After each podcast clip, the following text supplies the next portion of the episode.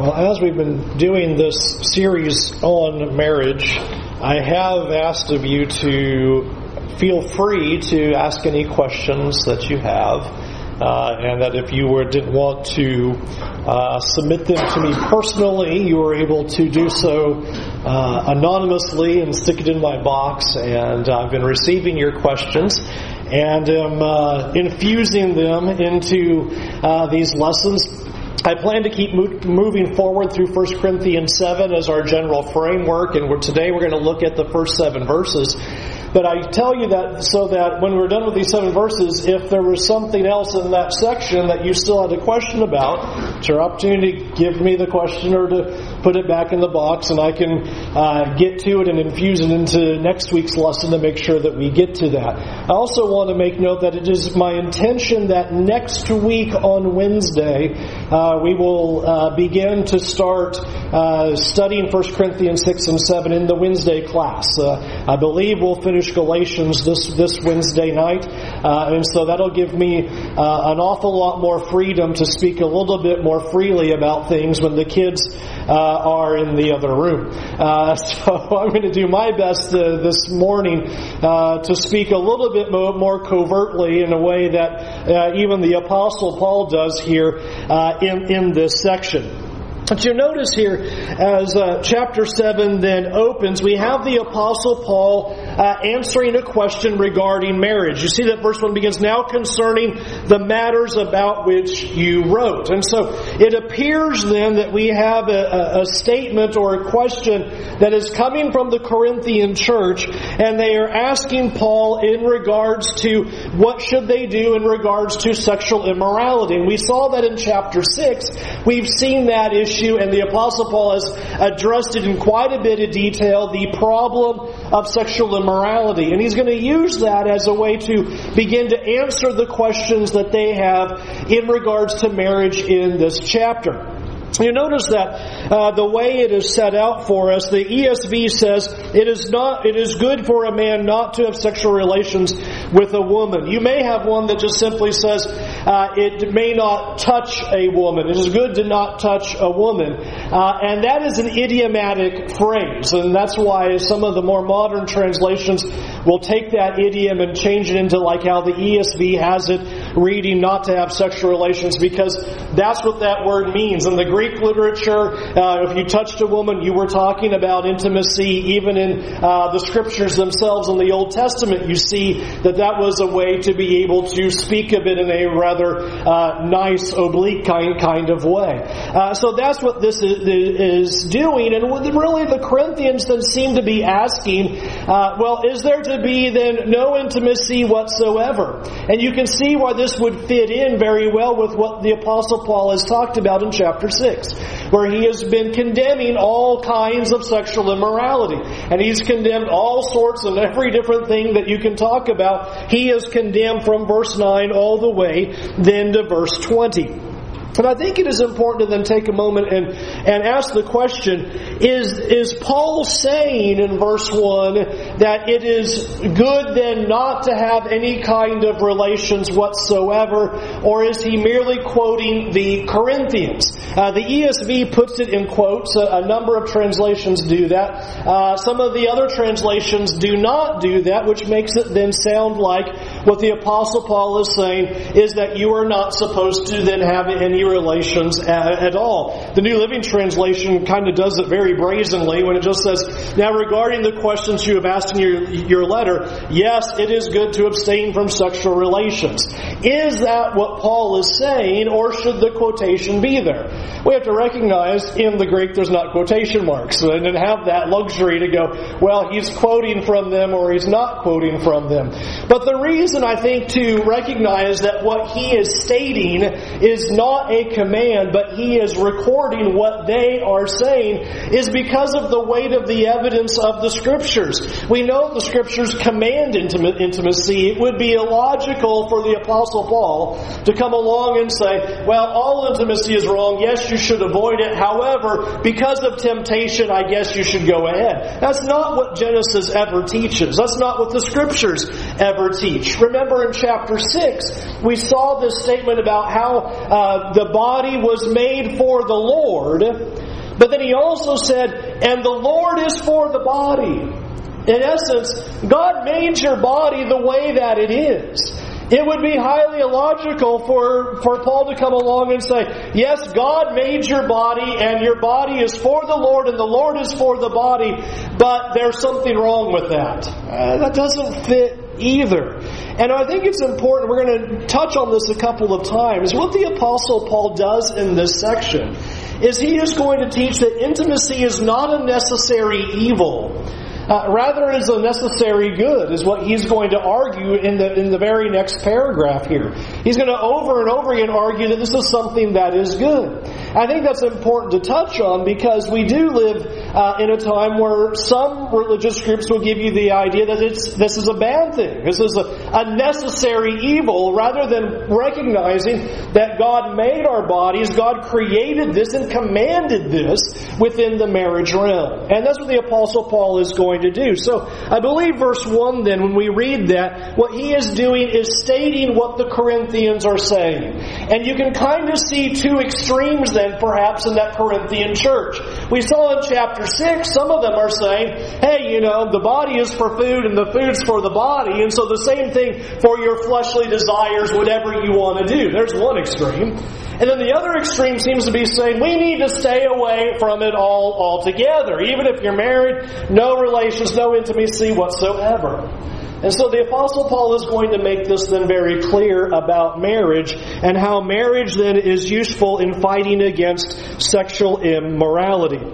You'll notice in verse 2 he says, But because of the temptation to sexual immorality, and probably uh, a, way to get at that more, this statement he's saying is, because of all the kinds of different immoralities that are out there. It's, it's interesting, sexual morality here is actually the plural. Is that all these immoralities that exist, because of all of the problems of sexual immorality, he says that marriage then is supposed to be the solution to that problem. You see that there in verse 2. Because of the temptation to sexual immorality, each man should have his own wife, and each woman her own husband. I think it's important to state right here out of the gate here, though, I do not believe the Apostle Paul is saying, well, if you have a problem with the temptation of sexual immorality, go get married. That is a very denigrating view of marriage, and that's not the purpose of marriage. Well, you know, if you're just kind of having problems as a single, I guess you better go find somebody, and there you go. Uh, the, the scriptures never describe marriage that way. Instead, it's a very high view of marriage that God has instituted. We recognize from the very beginning when God institutes that in Genesis that here you get a picture of it is for children to be fruitful and multiply and to fill the earth is the command of God. But you also read, like in Proverbs 5, 5 and when we studied Song of Solomon uh, over at, at my house and went through that study, it is for intimacy. It is intended for that, that God made it for that. But then a very high view of marriage in Ephesians chapter 5, remember what he says there, that the, the husband and wife relationship is mirroring the relationship of Christ and the church. That's a very high view of marriage. And so the point is not to say, hey, you know, if you're having trouble controlling yourself, get married. Rather, what he's pointing out is that one of the intentions that God had in instituting marriage was that it would maintain sexual purity that this is the place where these desires are to be met is in marriage. And as chapter 6 has gone extensively pointing out, not in sexual immorality, not doing as we want, not just simply obeying our desires and doing whatever we please, that marriage is to be the solution then in regards to sexual immorality. I think it's also important to note one other thing. We're going to observe many times in our study here that the Apostle Paul is going to be somewhat idiomatic. And I, you have to respect that in the scriptures, how the scriptures are very clear on this topic, but is never just simply grotesquely over the top that you're like, it's shameful to read and, and anything like that. And, and he does that here on a number of occasions. For example, in verse 2, when he says that each man should have his own wife and each woman her own husband, that's another idiom that was used at that time to describe intimacy. It's not just simply saying, go get married, though he is certainly talking about marriage in this section. But he is talking about these desires that are supposed to be fulfilled in marriage. Each man will have their own wife, each woman will have their own husband. And so again, sometimes it's communicated that, well, intimacy is only supposed to be for bearing children. That's not what the scriptures ever said. It's not the picture of Proverbs. It's not the picture of of Solomon, and it's not the picture here. Here is the picture of intimacy is so that there is a fight against sexual temptation. It is the means by which God is given to ward off the attacks of the devil. Again, it is not a necessary evil, but a blessing and a good that God has given for the marriage relationship. Now, I'd like to observe one aside that I think is an important aside as we consider verse 2 before we move on then to, to verse 3, which is even in this statement, there are necessary prohibitions that are given. Even though in chapter 6 he explicitly said, here are the things that are sinful. This is what sexual immorality is, and he condemns all kinds of sexual behavior in chapter 6. But I want you to consider in verse 2 that he is excluding quite a few things here as well. For example, polygamy is definitely excluded because he's giving the command here each man should have his own wife, not wives. And each woman should have her own husband, not husbands. There's not this, well, you just kind of just accumulate however many you want, it's fine, no big deal. You get one. That's all you get. This is what marriage looks like in Genesis 2. One man, one woman for life. That's the way God had given it. Also consider the other prohibition that's implied as homosexuality is also condemned. It is also prohibited because he doesn't say, now each man should have his own wife or husband, and each woman should have her own wife or husband. No, each man should have his own wife and each woman should have his own husband. So even though chapter 6 explicitly said that, Notice in chapter 7, he's saying that again as well as he is describing what the marriage relationship is. For God is the one who instituted marriage, he defines marriage, and he then is the one that we must submit our lives to. And so he lays that out very clearly here. Because of immorality, here's what's supposed to happen. A man will marry a wife, and there will be intimacy there, and a woman will marry a husband, and there will be long then intimacy there. Not only that, then he continues on as he describes this. And notice that he doesn't just simply say, okay, it's okay. Their, their statement is in verse 1, you know, it's no relations. It is good that we just don't touch a woman. It is good that there is no relations whatsoever. And his answer is not just simply, no, you're supposed to. Notice he's going to give quite a few arguments here as to why this is commanded by God and why this is critically important. In verse 2, his argument is because of sexual immorality. This is the way to fight off sexual immorality. This must happen then within marriage. Verse 3 is another interesting picture where it says there in verse 3 the husband should give to his wife her conjugal rights and likewise the wife to her husband. This is interesting way that, that he words this because he describes this in a way that makes it sound like an obligation. And I know the intention is not for us to look at marriage and look at intimacy and go, well, it's a duty and this is something that you have to do. But uh, you'll see what he's getting at is the language is and the meaning is to give what is due or to give back that which is owed. And the point of what the Apostle Paul is saying here then is that we have a God given responsibility to give the sexual, to fulfill the sexual needs of our spouse. Because it is the right of marriage. That's what verse 3 is saying. He calls it a right here. This is a duty to give back what is owed, is literally what that is. And to be able to fight against temptation. And so he uses two pictures here now. We're fighting against temptation, and that when we enter into marriage, we are recognizing that we are entering into an obligation that exists one for another. And I think that's another important picture then of what God wants for us to understand in regarding marriage. That this is part of proper marital expectations. And again, that intimacy is not a necessary evil, but it is to be given as something that is owed. It is part of what the marriage relationship is about. Verse 4 explains and presses that even further. For the wife does not have authority over her own body but the husband does. Likewise, the husband does not have authority over his own body, but the wife does. And we need to talk about that for a minute, because that's, I think, a really important pressing of the point. Here's a statement the wife has authority over the husband's body, and the husband has authority over the wife's body. And I think we need to understand this when we're getting married.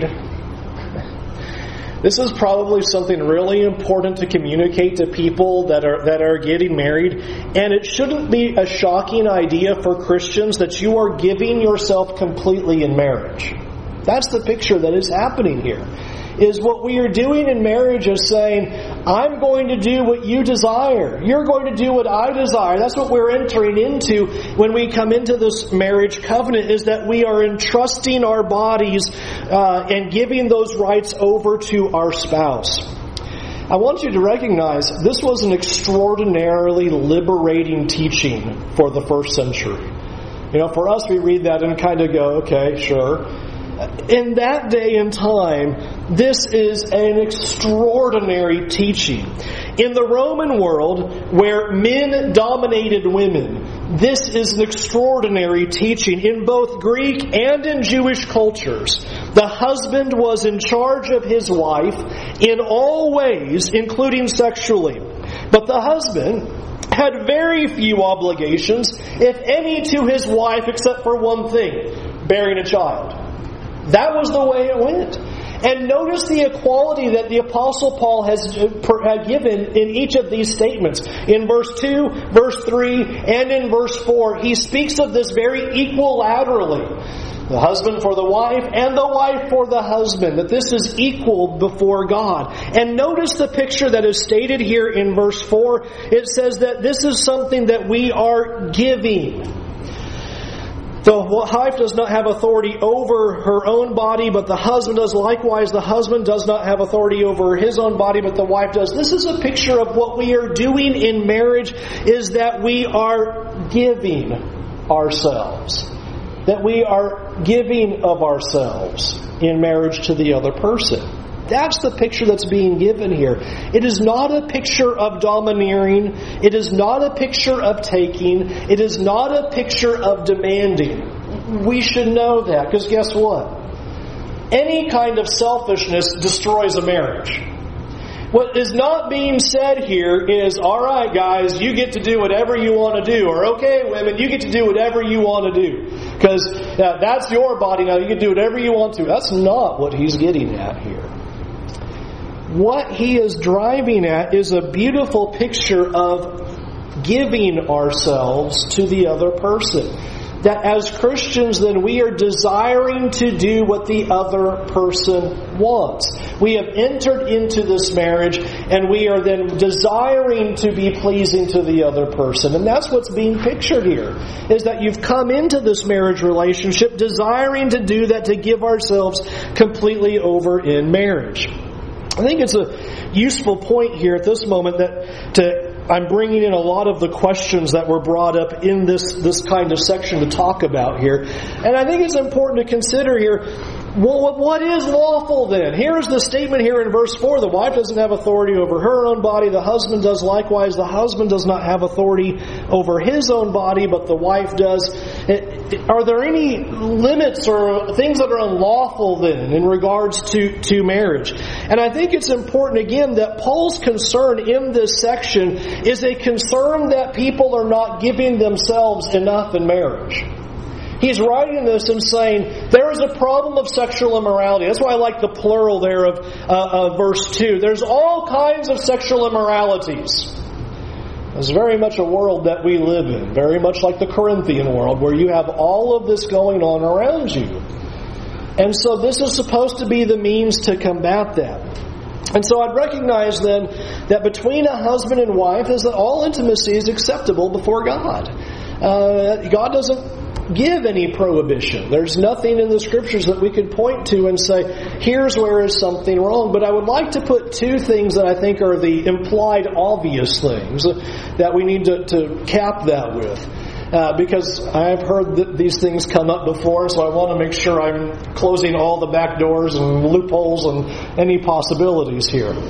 Number one, just because a husband and wife agree upon certain things, like having a third party uh, involved, does not make that okay. Okay? Uh, some people are like, oh, we pornography or have open marriages, things like that. No. You're violating the marriage covenant. You are violating the one man and one woman. There's not supposed to be anybody else. Uh, the world that we have right now about this openness and it's sinful. It is completely wrong. It is completely sinful. The other disclaimer that I think we need to state about this is, is that there shouldn't be demands in marriage then. There shouldn't be uh, forcing or selfish fulfillment or anything like that. That I hope we would recognize what God sets up here in these three verses is amazingly beautiful of how He puts this.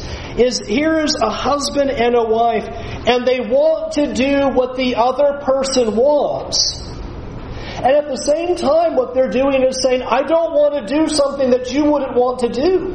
And I think that's very important. Is that marriage is very much about giving of the other person. Marriage is very much about recognizing my love means I will constrain myself and do what you desire. That's what the whole point of marriage is. What is for your good, what is for your desire, what you want, that's what I want to do. And that should also carry into this area as well. And so, yes, there's freedom to do things together as God has given no prohibitions, but recognize this is not the place for selfishness. That this is the place that we are supposed to then have a concern uh, for one another and to then do that appropriately before God.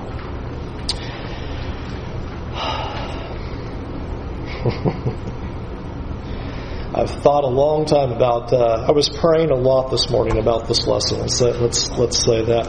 I, I, do want to use one illustration of of, uh, of many people that I have come across that I think that's important for us to use to try to get an understanding of what this text is is about. Um, it's important to recognize the importance of this aspect in marriage. Uh, there's a reason why God immediately speaks to Adam and Eve, and this is leaving father and mother and being joined to, to one another, to becoming one flesh. Why the Apostle Paul spends so much time in this section talking about this is it is a recognition that we must be desiring to do our very best to help the other person in dealing with sexual temptation and fulfilling the desires. A, a spouse should want to fulfill, uh, spouses should want to fulfill each other while at the same time not forcing them to do things that they do not want to do. That we would want to please our spouse and do what is in their best interest and not make them do things or be unpleasant toward them uh, in the slightest. And I don't know how other nice way to say that, except just to say it like that, that we would recognize the dynamics of being a Christian in marriage goes all the way we should desire what's in the other person's best interest. And to be selfishly demanding, either in regards to what we want or don't want, is very important to recognize that becomes a problem in marriage. I unfortunately have seen far too many Christians divorce because of that very problem. And I think it's important for us to recognize that that this is supposed to be the solution for these desires, and it's supposed to be a working together for that in marriage, which is what verse 5 gets to. Notice verse 5. He says, do not deprive one another, except perhaps by agreement for a limited time that you may devote yourselves to prayer, but then come together again, so that Satan may not tempt you because of your lack, lack of self control. But I say this now as a concession, not as a command. I think this is really important, especially because uh, the word here, where he says, do not deprive one another, it is the same word that was used back in chapter 6 and verses 7 and 8, where you read about these Christians where they are uh, not, they're being defrauded and cheating. And he says, why not just be defrauded? Remember, they're taking each other to court. Why not just be defrauded? Why not just be cheated? And so it's the same word that, that's here, and he gives now a third argument about intimacy in marriage and says, You're cheating the other person. You are defrauding the other person out of something that they are supposed to have in marriage. And so the Apostle Paul is simply saying that intimacy is not supposed to stop in marriage. The picture of verse 1 seems to give the indication they're saying, well, we should just stop for any old reason. And he says, no, that shouldn't be. And then he pauses and he says, but I'll give you one concession. My one concession is for prayer. But even with that concession of prayer, notice all the limitations that he puts on that. He says it has to be by agreement, so this is not a unilateral decision. It has to be for a limited time. It has to be just not just unending. It has to be for a spiritual need. We're doing it for prayer. And we must come back together physically so that the temptation does not uh, overcome them. Point being here is that this is not supposed to be used as a weapon in a fight. And that happens in marriage. That's not supposed to be used as a weapon in a fight. He's using this and saying, don't deprive one another, don't defraud one another. You are cheating one another if you withhold intimacy in marriage. So notice the, the three things that he's gotten at here. In verse 2, he said there's supposed to be the fulfillment of those desires in marriage. In verse 3, he says we are giving what is owed. It is our obligation. It is what is due to a marriage.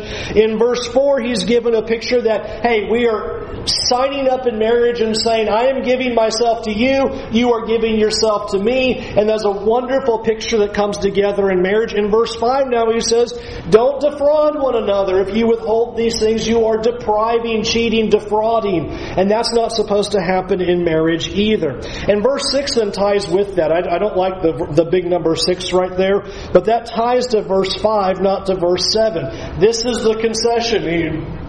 This is the only one reason that that's supposed to stop stop uh, any kind of intimacy in marriage. And even with that, by agreement, a limited time for a spiritual need, resulting in them coming back together again. This leads to another important conclusion, though. I have seen Christians make this decision.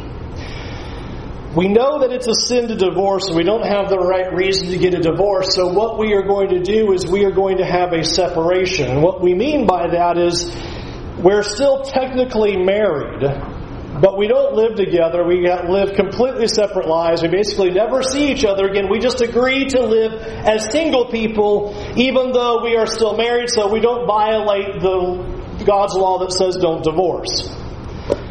And I hope that you would see that also is a sin. You're just changing one sin for another. Yep, divorce is a sin. But notice how he has commanded through five verses here that intimacy must happen in marriage. Separation can't exist. Separation isn't supposed to happen. That's not an option then, as if that were a solution then rather than divorcing. And so rather than that, there needs to be reconciliation, which we'll talk about next week, Lord willing, which is what he'll get to. Verse 7, one other thing. I wish that all were as my, I myself am, but each has his own gift from God, one from of one kind and one of another. Now sometimes verse 6 is attached to verse 7. And so I say this as a concession, not a command, but I wish everybody were like myself. And most of the implications and the writers give the indication that Paul is saying that he wishes that people were single like him. Most commentators I have say that a couple of translations link it together that way. That I wish everybody were single, uh, but I'm only saying that as a concession and not a command. Uh, here's why I think, I'm sorry, I'm going to be very, really rude and just say why I think that's ridiculous, and that's not what he's saying at all. Number one, if everybody is single, that'd be the end of the human race. Uh, it's just hard for me to understand that the Apostle Paul is saying, I really wish everybody to be single, but, you know, since you all can't control yourselves, I guess we'll have to have marriage as an option. What? Uh, I just don't see that that's the thing that he's saying. Second, remember, God instituted marriage. God did not give that as a, well, Adam was doing just fine, and but, you know, then things kind of went sideways, and so I guess we better create a woman and have marriage. There's only one thing in all of creation that was not good man being alone. So to come along and go, well, the ideal is singleness violates what God saw from the very beginning, that man being alone is not a good solution. Man was better by having a companion, and that's what God created. Now the scene was good. By the way, this whole chapter has been praising marriage, hasn't it? All this is doing is gushing about the blessings of marriage. Here's what's supposed to happen in marriage. Here's what God commanded. Here's why marriage is good. Here's what's supposed to happen in that. And then I would just tack off on the end and say, is he really saying that being single is a gift of God? Come on. Uh, really struggle saying, well, you know, being single is a gift and we all have our own gifts and I've got mine and you've got yours and I wish you had my gift of being single, but you don't. I don't like that interpretive solution at all. Verse 6 fits much more naturally with verse 5. They're saying no relations in marriage. Paul says, absolutely not. Do not deprive one another, but I give you a concession, not a command. For prayer, for a limited time, and then come back together again, there's my concession. Not a command. Not, you don't have to do that. But if you're wanting any kind of time separated, it better be for a spiritual need for a limited time. That's the concession. So, what is the Apostle Paul saying here? I believe what the Apostle Paul is simply saying is the whole context of what chapter 6 and chapter 7 have been about. Is that I wish that I, people are like myself and free from the need of sexual fulfillment.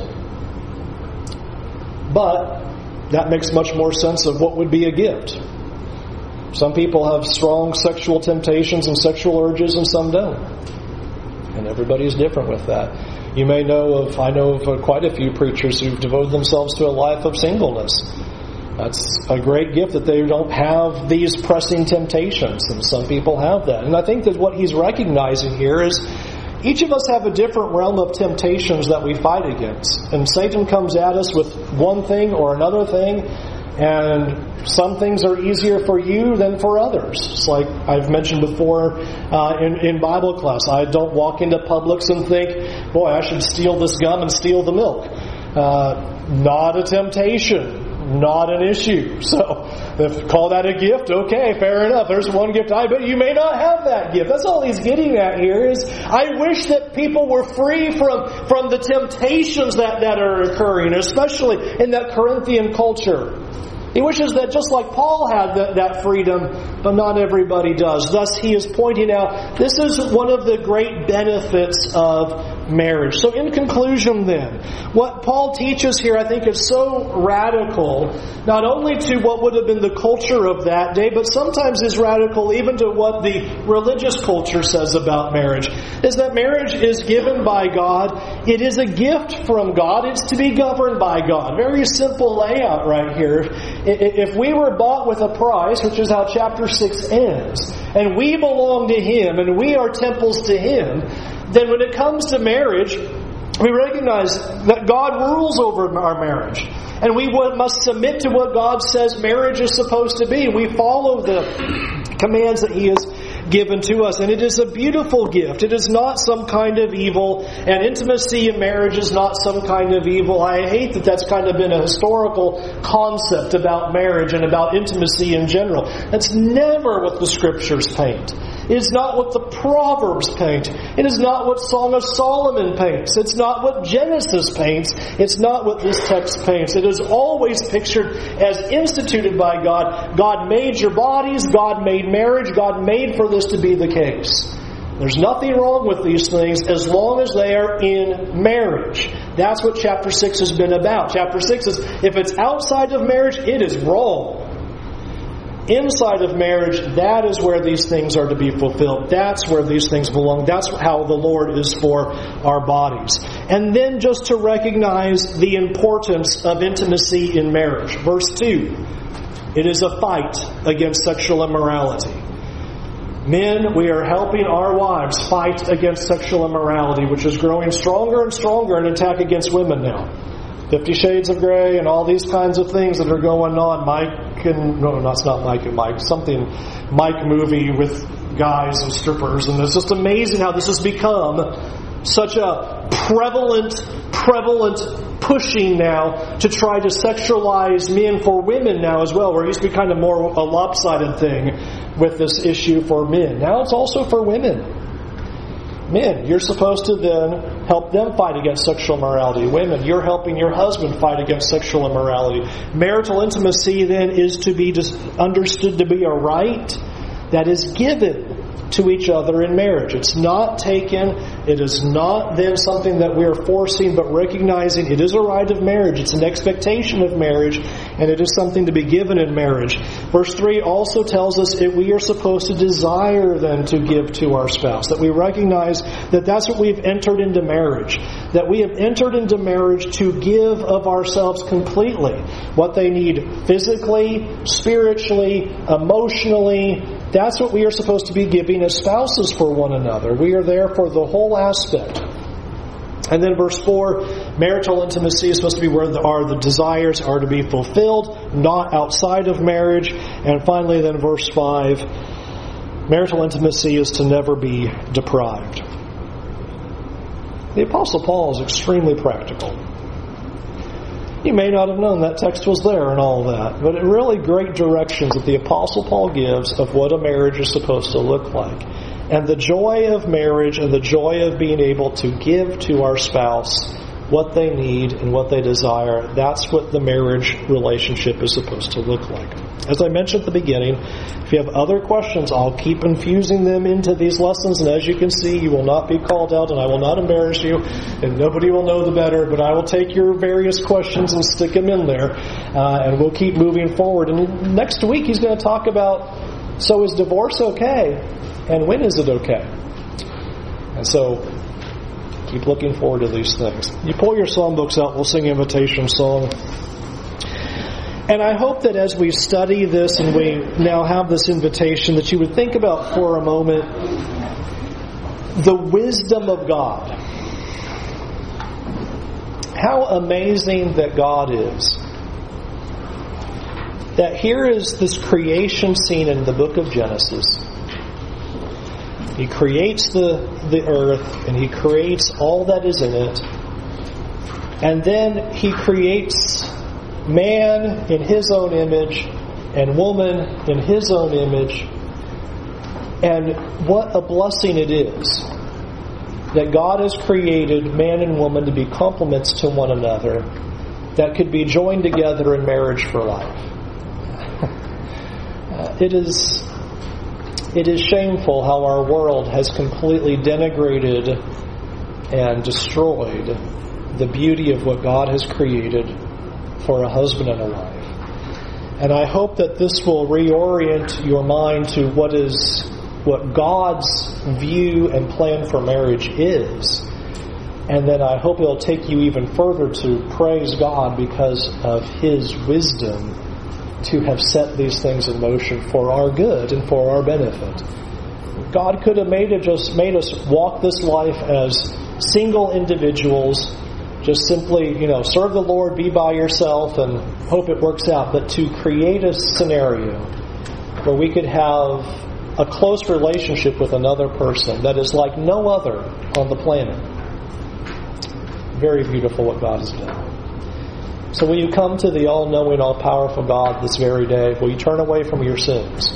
Recognize that Jesus is the Son of God who came, who died for your sins.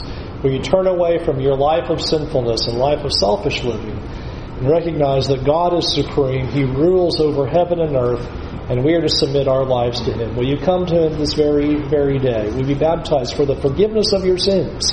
so that you can walk faithfully before Him, having your sins washed away. Won't you come now while we stand and while we sing?